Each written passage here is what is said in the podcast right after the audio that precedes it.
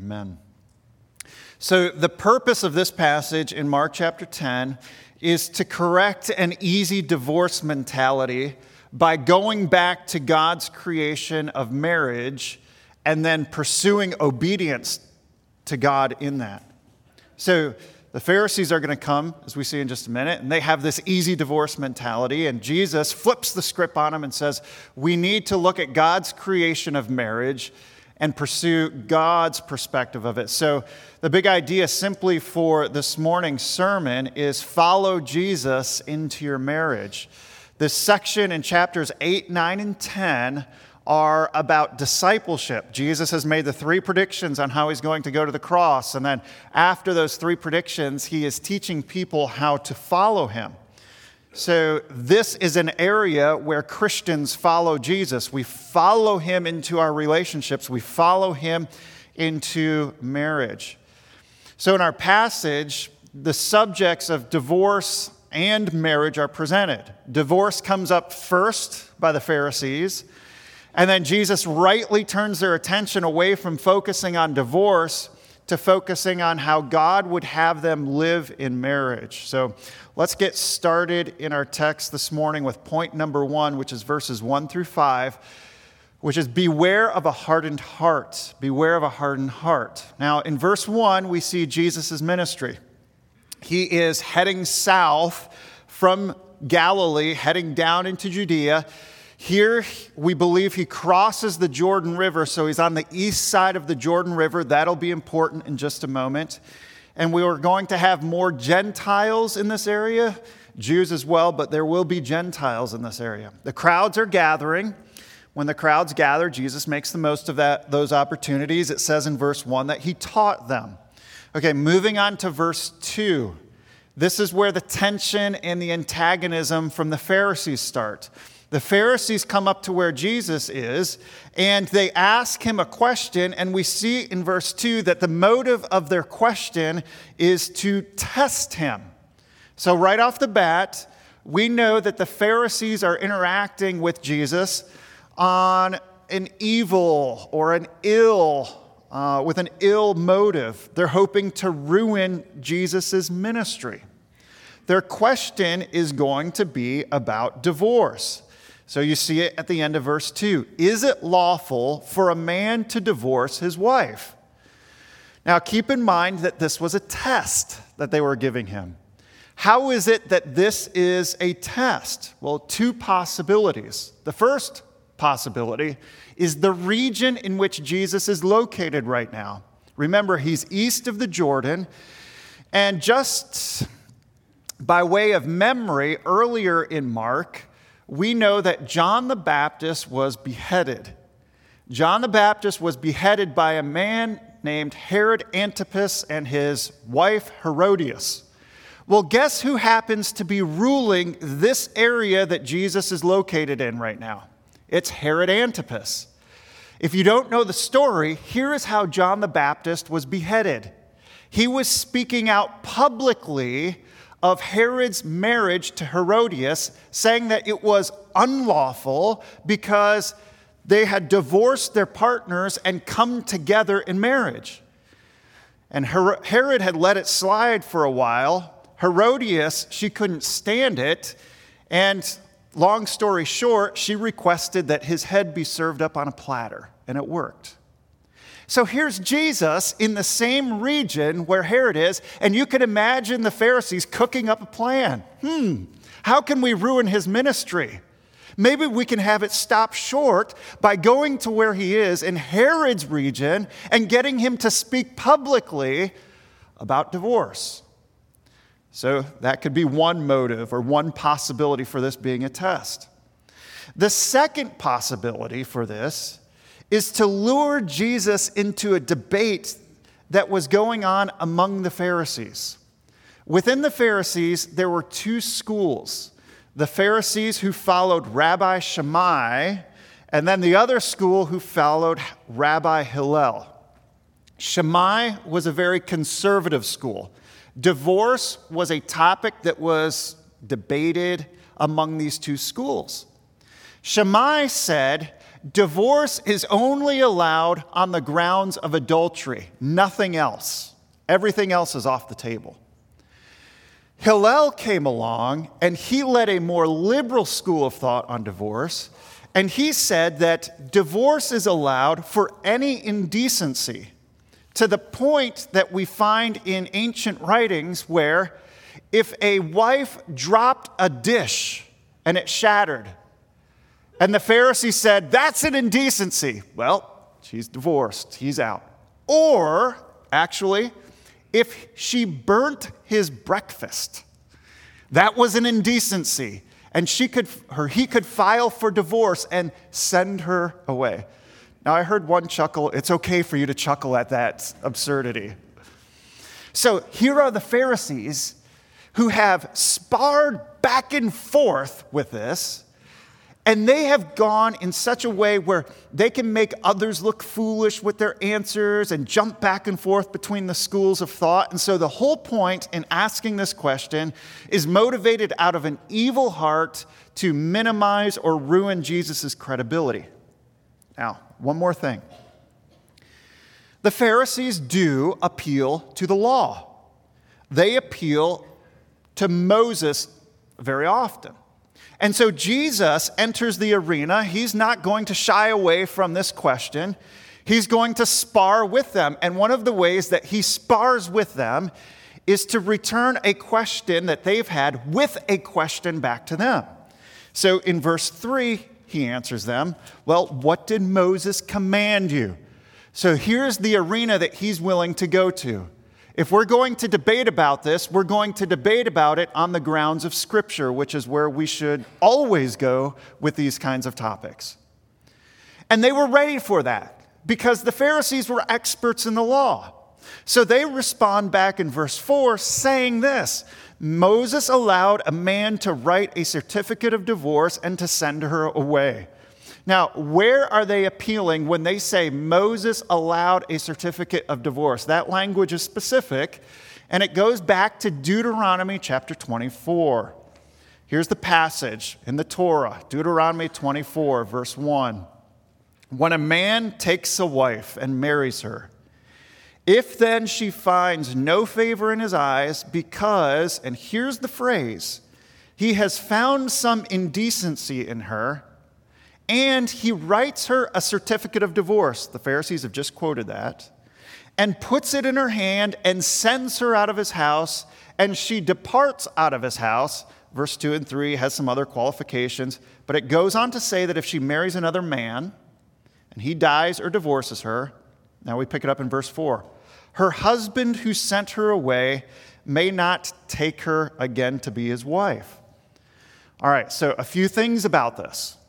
You see the phrase any indecency. Those were interpreted very loosely. And again, there was the Shammai school, there was the Hillel school. Some indecency, some think it means adultery. But other portions of the law deal with adultery. In fact, adultery was punishable by death, not by divorce. The Pharisees had just taken that phrase, any indecency, and they had wrangled it to the point where they arrived at their own convenient conclusions on how they could move in and out of marriage. Now, when you look at that Deuteronomy 24, the question in our minds is what is going on here? Because it seems like it's treating women in a very belittling view where a man can come along and say, Hmm, today I have found an indecency in you. Here is a certificate of divorce. I'm on to my next marriage. So we do some searching around. I went to the commentaries for Deuteronomy, and one commentary, Ajith Fernando, some of you may recognize that name, he writes this, and I didn't put it up on the screen for you, so just listen. He says, At first, it may seem that the wife is being given shoddy treatment here.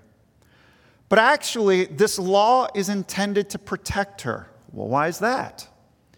In those days, marriages and divorces were not performed by government authorities. Well, how were they performed? They were domestic matters. And all that the husband needed to do was to tell his wife he was divorcing her. The Bible brought in laws to protect the wife, which is what the certificate of divorce does.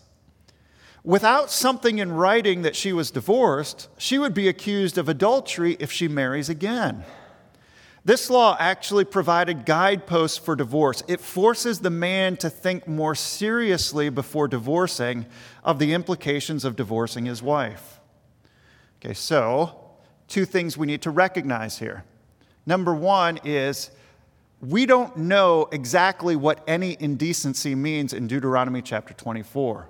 Moses didn't explain it. Perhaps Moses explained it orally to Israel at the time. There are suggestions that mean it's not adultery, but maybe other forms of sexual immorality. We don't know. But what we do know is that the law here was intended to slow down those who were hasty to file for divorce. And in fact, it made it harder because instead of it being a domestic matter in those days where a husband could just give his wife the boot and say, You're out, it slowed the process down and it became a legal matter. As you can see, they were missing the whole point of the passage in Deuteronomy 24 when they say Moses just gave us a certificate of divorce. They have answered Jesus' question. They have said that Moses allowed us, but they're not seeing the reason behind it. All right, so what is Jesus going to say to their response that Moses allowed us to write a certificate of divorce? Well, in verse 5, he makes what is kind of like a groundbreaking statement in this discussion. He says that this commandment in the law was given to Israel for a reason. What's the reason for why the commandment allowing for a certificate of divorce was given in Deuteronomy 24?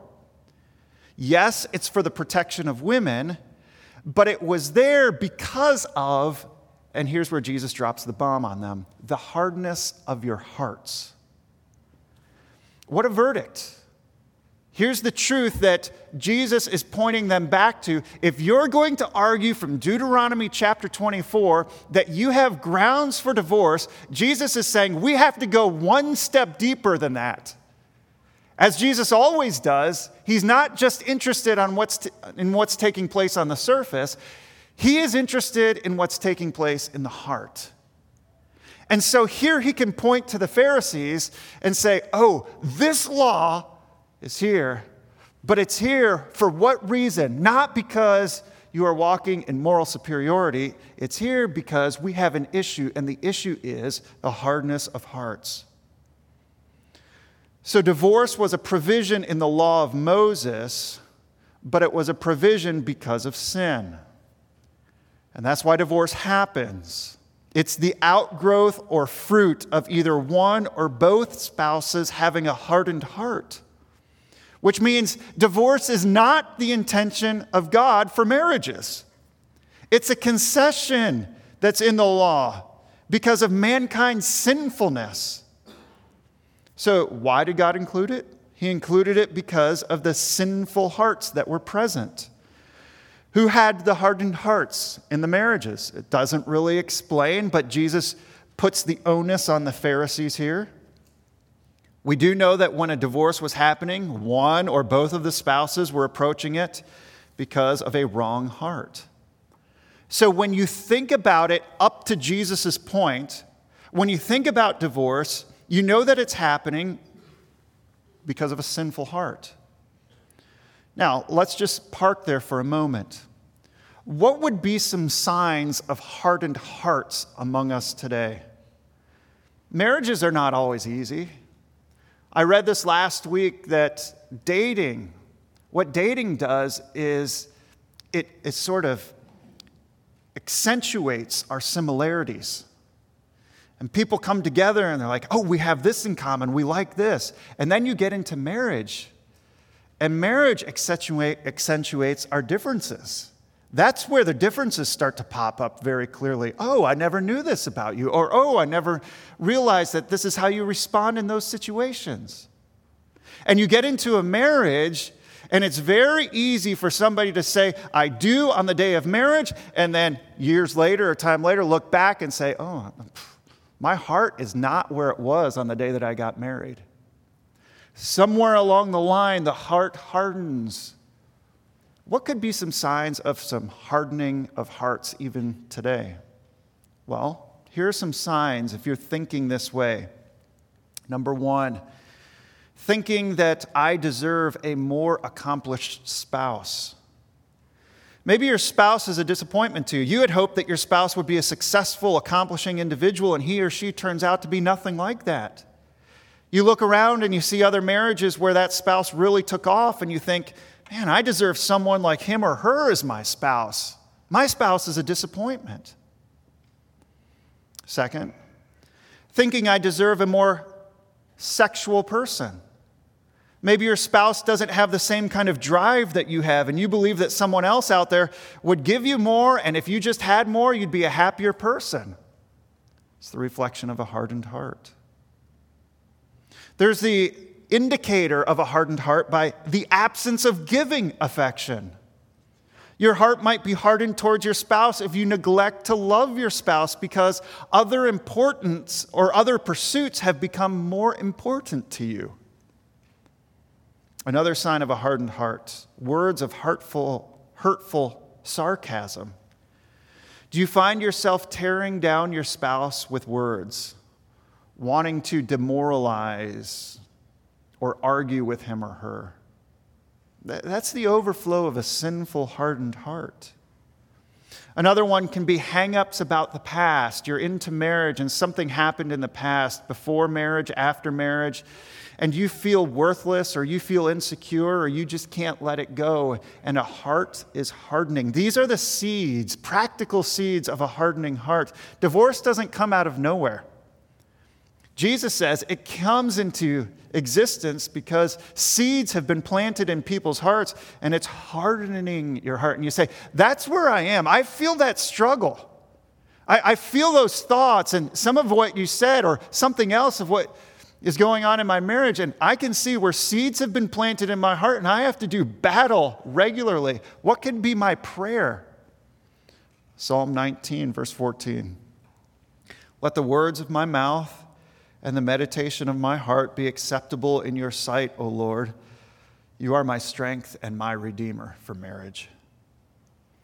So, what Jesus is doing here in the first five verses is pointing out that divorce takes place because a hardened heart is present. But then Jesus moves away from the negative divorce to speak on the positive of marriage. So, point number two, we're just going to label this a spirit led heart.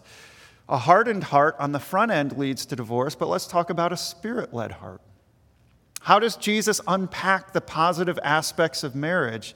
He does so with what we'll look at as three separate statements that go back to the very foundation of marriage. Jesus is going to redirect their thoughts away from the dissolution, the divorce, to God's intention for marriage. Three statements. In verse 6, Jesus shares the beginning step of God's creation for marriage. He says in verse 6 hardness of heart led to divorce, but on the contrast or on the contrary, from the beginning of, ma- of creation, God made them male and female. So now he's going to build his argument for marriage. And he starts back in Genesis 1 27. Very beginning, God created man and woman. He created them male and female. These were the building blocks of marriage. He would give gender to each one, he would give sex to each one, male and female here. And as an aside, we realize that the only authority for our gender is God. It's not our feelings, it's not what a book says, it's what God says. And God has so designed you with billions of cells that serve as eyewitnesses, XX or XY, that scream out, This is how God designed you, male or female. These are the building blocks, but what God is going to do with us as individuals, men or women, is bring them together in marriage now. So here's the starting block. I've created male and female. So you're either a man or a woman this morning. And now he goes on to a second statement after that. He doesn't leave that hanging. Verse 7 Therefore, a man, that is the male from verse 6, shall leave his father and mother and hold fast to his wife, and the two shall become one flesh. So they are no longer two, but one flesh. All right, here's the man, here's the woman. What's the responsibility that is given to the man? He is to leave his father and his mother and hold fast to his wife. What does this mean now? For marriage, it means that his primary earthly relationship, his primary loyalty, is no longer with his family. Instead, his primary earthly relationship, his primary loyalty, is to his wife, whom he holds fast to. And when you look at that language of holding fast, it's covenant language where two parties are coming together. And he is saying, I am entering into a covenant, and my stipulations, my agreement in this covenant is I am going to hold fast to the female, to the woman whom God has brought me to. So, just looking at this holding fast covenant language so that you can see it in other places, Deuteronomy chapter 10, verse 20 says, You shall fear the Lord your God, you shall serve him, and look at the language, you shall hold fast to him, and by his name you shall swear.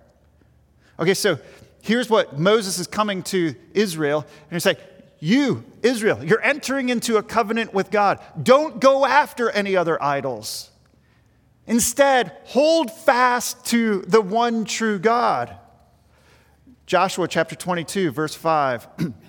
Only be careful to observe the commandment and the law that Moses, the servant of the Lord, commanded you to love the Lord your God and to walk in all his ways and to keep his commandments and to cling to him, hold fast to him, and to serve him with all your heart and with all your soul. Over and over again, you see this imagery of holding fast in the Old Testament being represented or being given to Israel concerning their relationship with God.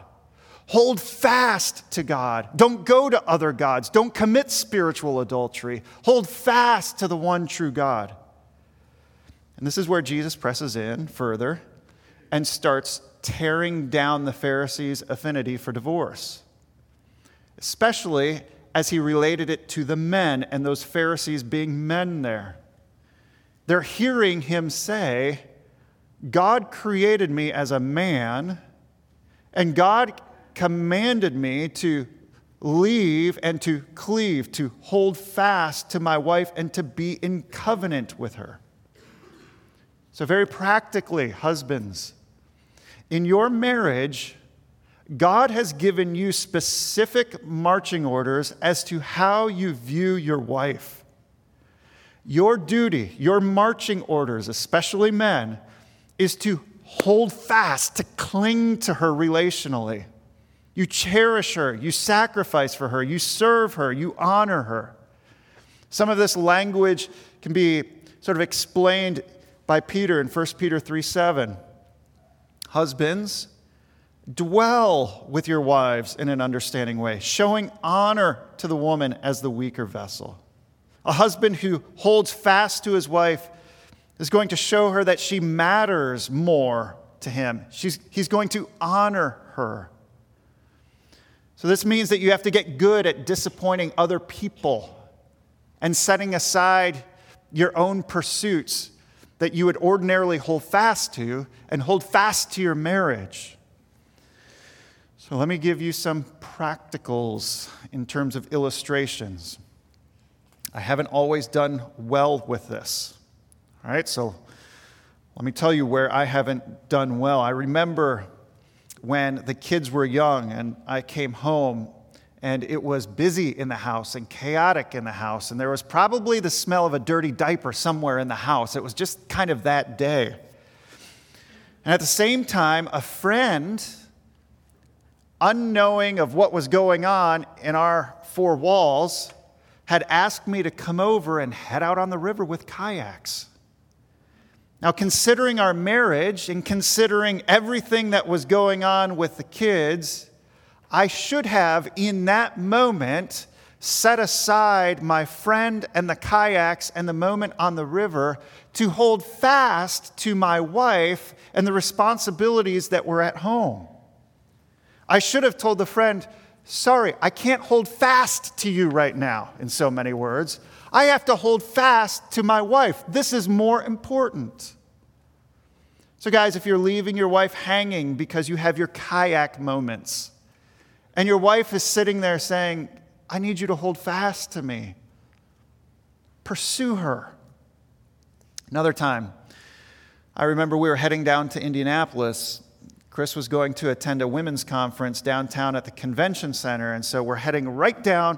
If you've been downtown Indianapolis, you know that little circle that's there, and I believe it's on the south side of town, is where the conference center is. Well, we were running late. I had missed a turn. I don't know what was going on. So, uh, you know, all these ingredients weren't going well for us and I can't find the construction, or I can't find the convention center, or I can't find a way to get to it easily.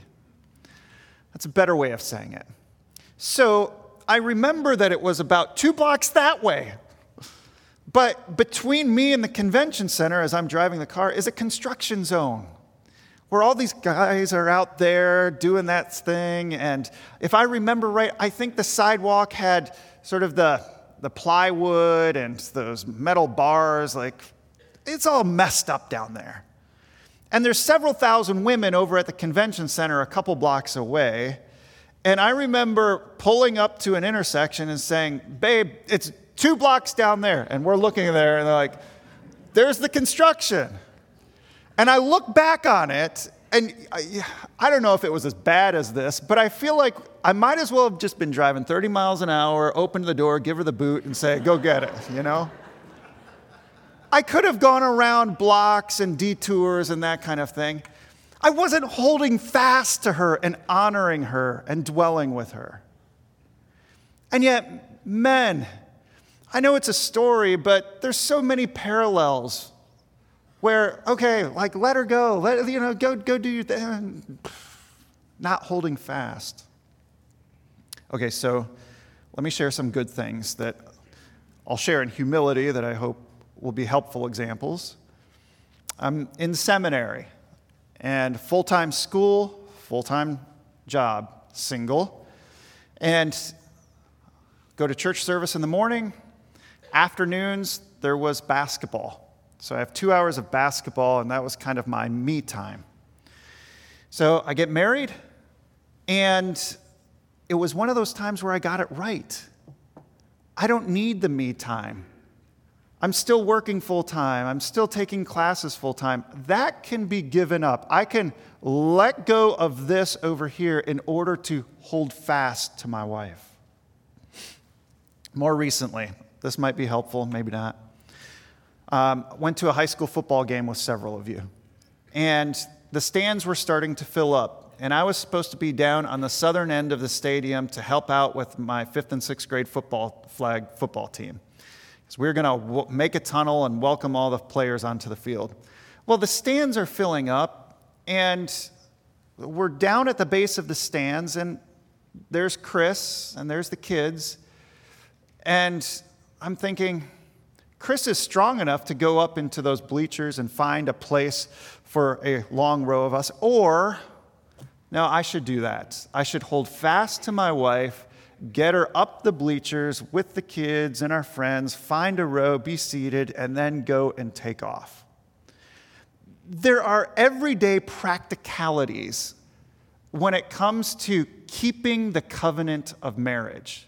It works itself out with practicalities on an everyday level from the time you get up to the time you go to sleep, of holding fast to your wife.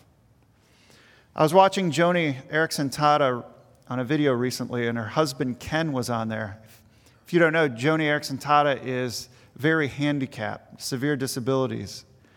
And they were being very honest about the challenges that they face in marriage. He confessed confess that sometimes his attitude is wrong. And recently he saw selfishness and just prayed, God, help me. And the idea was he was not holding fast to his wife, he was holding fast to his own convenience, his own pleasure. And they both testified that after praying together, God changed his attitude from being selfish to being serving. So many times, holding fast to your wife, holding fast to your spouse will mean that you are choosing to serve her above yourself. And when you think about this, Paul is going to unpack this later on in Ephesians. We're not going to go there. But we're going to see a Savior who comes and pursues a bride. Here's Christ who comes and gives himself up so that he can hold fast to the bride and love the bride and cherish the bride. And so that's our example in marriage Christ and the church. Jesus makes kind of a third little, um, I'm not to the third statement, but just a, a third portion of this second statement where he says, The two shall become one flesh. So he says earlier, a man shall leave his father and his mother, they shall, he shall hold fast to his wife, and then the two shall become one flesh. Marriage is God bringing two individuals together their lives blending together and being made one flesh. There's solidarity here. It's like two sheets of paper being glued together right now. They, they come together and they stick. And when divorce happens, or even when death happens, it doesn't come apart cleanly. Part of you is torn away as well. So there's oneness. All right, now, let's go to the third statement. And um, the third statement is in verse 9, where he says, What therefore God has joined together, let not man separate. All right, so in this third statement, you're going to notice two things. You're going to notice God's sovereignty and man's responsibility with this. How does marriage happen? It doesn't happen by sex. It doesn't even happen by a pastor or a judge saying something at the front of an auditorium or in a courthouse. Marriage happens because God sovereignly brings people together. God is the one who makes marriage. So I was doing some premarital counseling with a couple, and one of the individuals asked the question It feels strange to me I go up to the front of an auditorium as a single person and then I walk to the back and I'm married? How am I married? The way that we're married is not simply by going through rituals. The, the answer is right here. We're married because God joins us together. God is the one who brings this two into one. It's the work of God. But notice here's man's responsibility. What God has joined together, let not man separate. And again, he's speaking to the Pharisees who are easy come, easy go. Any indecency, burnt my toast. She's gone. And Jesus is saying, no, follow God into your marriage. You're not there to separate your marriage. So we could say that God has created male and female, men and women for marriage. God has created men and women to come together in marriage. And now we see that God has created men and women to stay in marriage. And we're responsible. That's our task, that's our discipleship. So, in all of this, we're following Jesus into marriage. We're disciples of Christ who see marriage from start to finish as the creation of God and as a responsibility from God that we enter into. You have to look at your marriage as an assignment from God or as a mission from God that you're following Him into. Okay, verses 10 through 12. Point number three divorce and remarriage. As is often the case, disciples don't understand everything that Jesus says. So in verse 10, it says, In the house, the disciples asked him again about this matter. So apparently they're removed from where they were before. Jesus says this He says, Whoever divorces his wife and, com- and marries another commits adultery against her. And if she divorces her husband and marries another, she commits adultery against her previous husband. Now, some of you are asking the question whoa, it seems like something's missing there. I feel like I've heard Jesus say this before, but with something more. You're thinking about Matthew's gospel. Jesus' words in Matthew's gospel includes this Whoever divorces his wife, except for sexual immorality, and marries another, commits adultery. So, yes, there is an exception clause in Matthew's gospel. And then Paul has this statement in 1 Corinthians 7 if an unbeliever separates, let it be so. All right, but why didn't Mark include that? Mark's point is not to explore the exception clause. Mark's point is to speak to those who, in their minds and hearts, are like the Pharisees. He's addressing the individual who is saying, I'm tired of my spouse and I just want to get out. Or my spouse disappoints me and I, am done with marriage. I just want to get out. And Jesus says, let's get to the heart of the issue. You'll be committing the sin of adultery if you do that. If you're looking to get out and marry again, just because this is an inconvenience, that's adultery. But we're a church family. And in our church family, there are folks who have been divorced and remarried, and it wouldn't fit the exception clause. So, did you commit adultery? Yes, you did. What should you do? Well, if you have not already, confess that sin to God, and He is faithful and just to forgive you. And then you stay in your marriage and you thrive in your marriage and you follow God in this marriage. On the flip side, you might be sitting there saying, hmm, that's all I need to do? I'm in this one, I'm not content, I want to get out, and Nate's going to say, ask for forgiveness and move forward? Well, your heart is hardened like the Pharisee. Divorce, get remarried, ask God for forgiveness, you're the Pharisee. God's speaking to you. Don't leave your marriage, don't separate. So, what can we take away from this section in Mark? Followers of Jesus Christ believe that God sovereignly brings two people together in marriage. And in that marriage, we follow Jesus. And when we follow Jesus, we see that we are going to be pursuing our spouse. We're going to be pursuing our spouse and reflecting the picture of Christ and the church. We're going to hold fast to one another. We're going to be proactive in loving our spouse and honoring the Lord. Why? Because we're followers of Jesus. We're committed to Him. We follow Him all the way to the end. So when we look at marriage, Marriage is not about romance. Marriage is not about butterflies. Marriage is about following Jesus. Second, we're a church family. And one author wrote it this way Mingle the call to obedience with the tears of compassion. What does he mean by that? So, we preach on staying faithful in marriage and yet we have brothers and sisters who have gone through divorce. And so we mingle the call with obedience of obedience, stay in your marriage with the tears of compassion. Some folks have gone through some really hard times in the past. Many Christians have gone through divorce. Some have been the primary offender. Others have been the primary victim.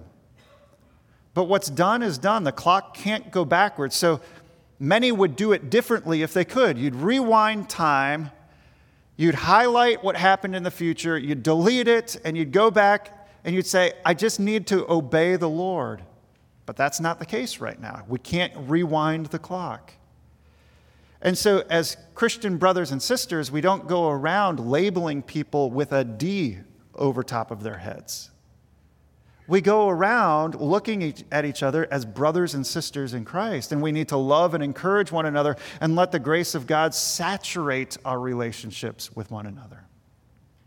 So we follow Jesus, we pursue obedience, we have tears of, comp- of compassion.